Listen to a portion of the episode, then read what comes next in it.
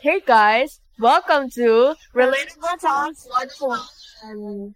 Back again with your favorite host, I'm Bianca. And I'm Claire. And today's topic is all about December. Happy New Year's, Bianca. How was your holiday in December? Oh, it was really, really great. I went to Australia and I got to visit so many new places and got to try so many different things. Wow. How about you? Well, mine was great too, although we didn't really visit a lot of places. By the way, did you interact with people during the holidays? Definitely, a lot of them. In that case, from 1 to 10, how well have you treated others who are different from you, and why? Hmm, I feel like around 8 to 9. On this holiday, I met so many people with different ethnicity, different social classes, professions, and so much more. And I believe that I have treated them equally in a polite manner and full respect to give of a good impression, which reflects my identity as a Christian. Okay. By the way, I heard you entered a competition just now. What competition was it? Oh, it was like an art competition, actually. Oh, I see. Did you encounter and interact with many people there? Well, I'd say not really, but personally from a 1 to 10, I'd say I'm a 7 in interacting with like new people because sometimes I feel nervous just talking to them or maybe we have different perspectives so we can relate in most things. Aside from that though, I managed to use my social skills quite well by being wise with my words, perhaps connecting with them as well. Oh, that's really great. Oh, by the way, can you share some of your successes failures while interacting with others at that time? Sure thing. One of my successes was probably whenever I'm like in a group work with new people mm-hmm. or people I haven't done a group work with. I have tried brainstorming or maybe offering opinions of ah, mine, yeah. which I think will really help with finishing the group work quicker. However, I once experienced this failure too. So there was this one time I was at a restaurant with some of my friends from my parents, and I didn't really talk to them honestly since I was very introverted. Any interesting things from you perhaps? Okay, so this one's kind of a funny one.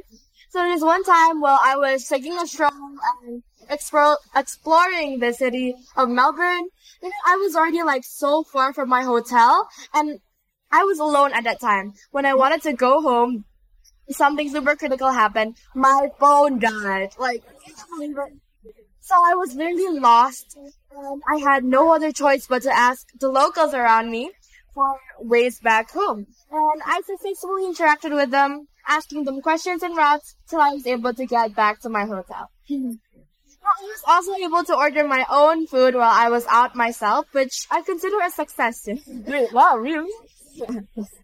However, one failure I did experience is when a random lady on the street asked me for routes in Chinese. What? Chinese. Okay. My Chinese was not fluent and so I helped I failed to help her, but yeah, it was kind of sad.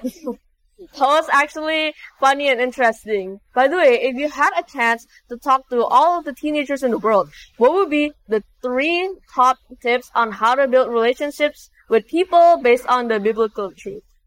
Alright, so first one is to shake away any doubts and feeling of nervousness when you're gonna interact with someone and just go for it, you know some people like doubt when they're about to talk to someone. But the thing is, you never know when or where you're gonna meet incredible people in your life. And so whenever you meet someone, just go right ahead and talk to them, you know? I agree with you. And second is uh, kind of like a harsh truth, actually. And it's don't expect people to always come to you first. you know, sometimes it's best to make the first move and come to them, you know, interact with them first. Because you never know, they might be an introvert too and you guys won't be able to have a conversation unless you open it up first. And last tip from me is to always be yourself. You know, God created you uniquely. There's no need to be insecure or to overthink of what others think of you.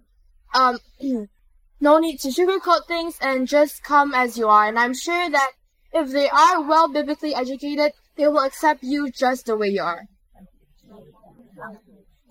Oh, by the way, can you share some tips for us too? Alright, here's some of mine. So the first one is to always be a good listener. The verse, be quick to listen and slow to speak shows that you should be attentive and not just physically present. And you should also know how to be thoughtful as well. Second, you should encourage your friends. God wants us to build and complete each other. Them is a sign of encouragement.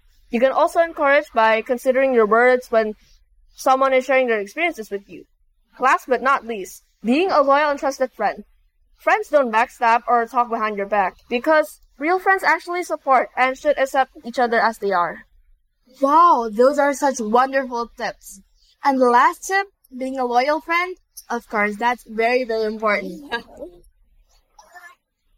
okay, let me just share a little. Did you know there's this one predictable situation that happened during my trip to Australia? Oh yeah? What happened? I was unfortunately sick in Melbourne for five straight days. My entire family suspected it to be COVID-19, but we don't know for sure.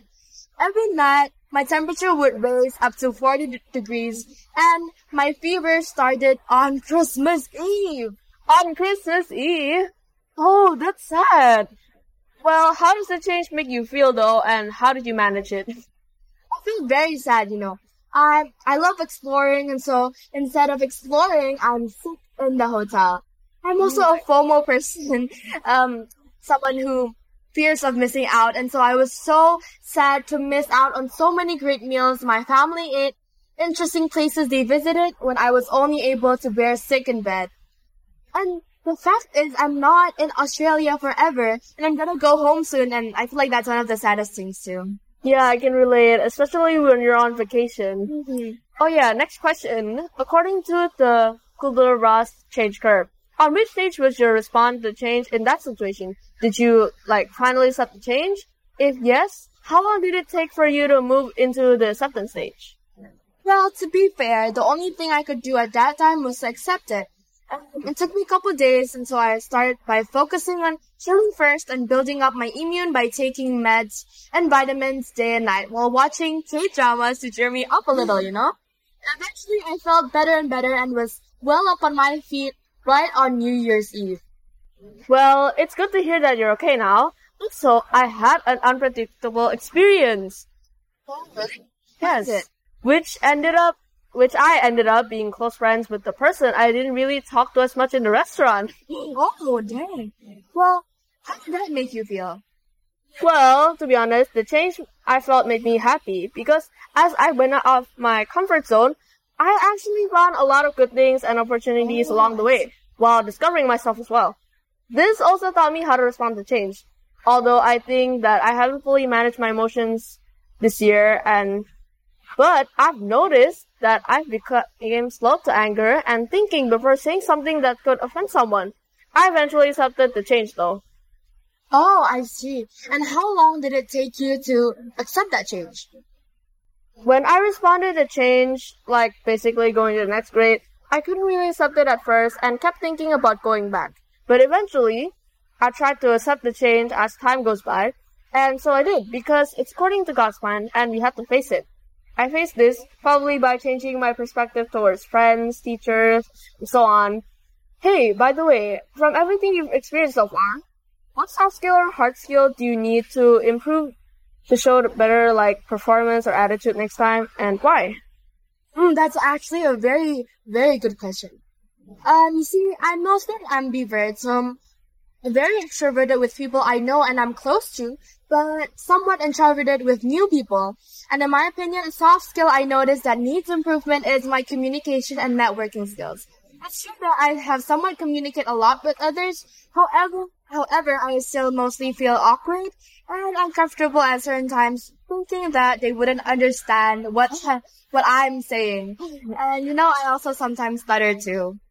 Wow, this is actually relatable because like I need to improve my communication skills because I believe these these skills could help me interact with like newer people in the future and sometimes I tend to get nervous when talking. Or maybe I overthink things that I say like thinking if they were annoyed and ending up having a bad impression about me.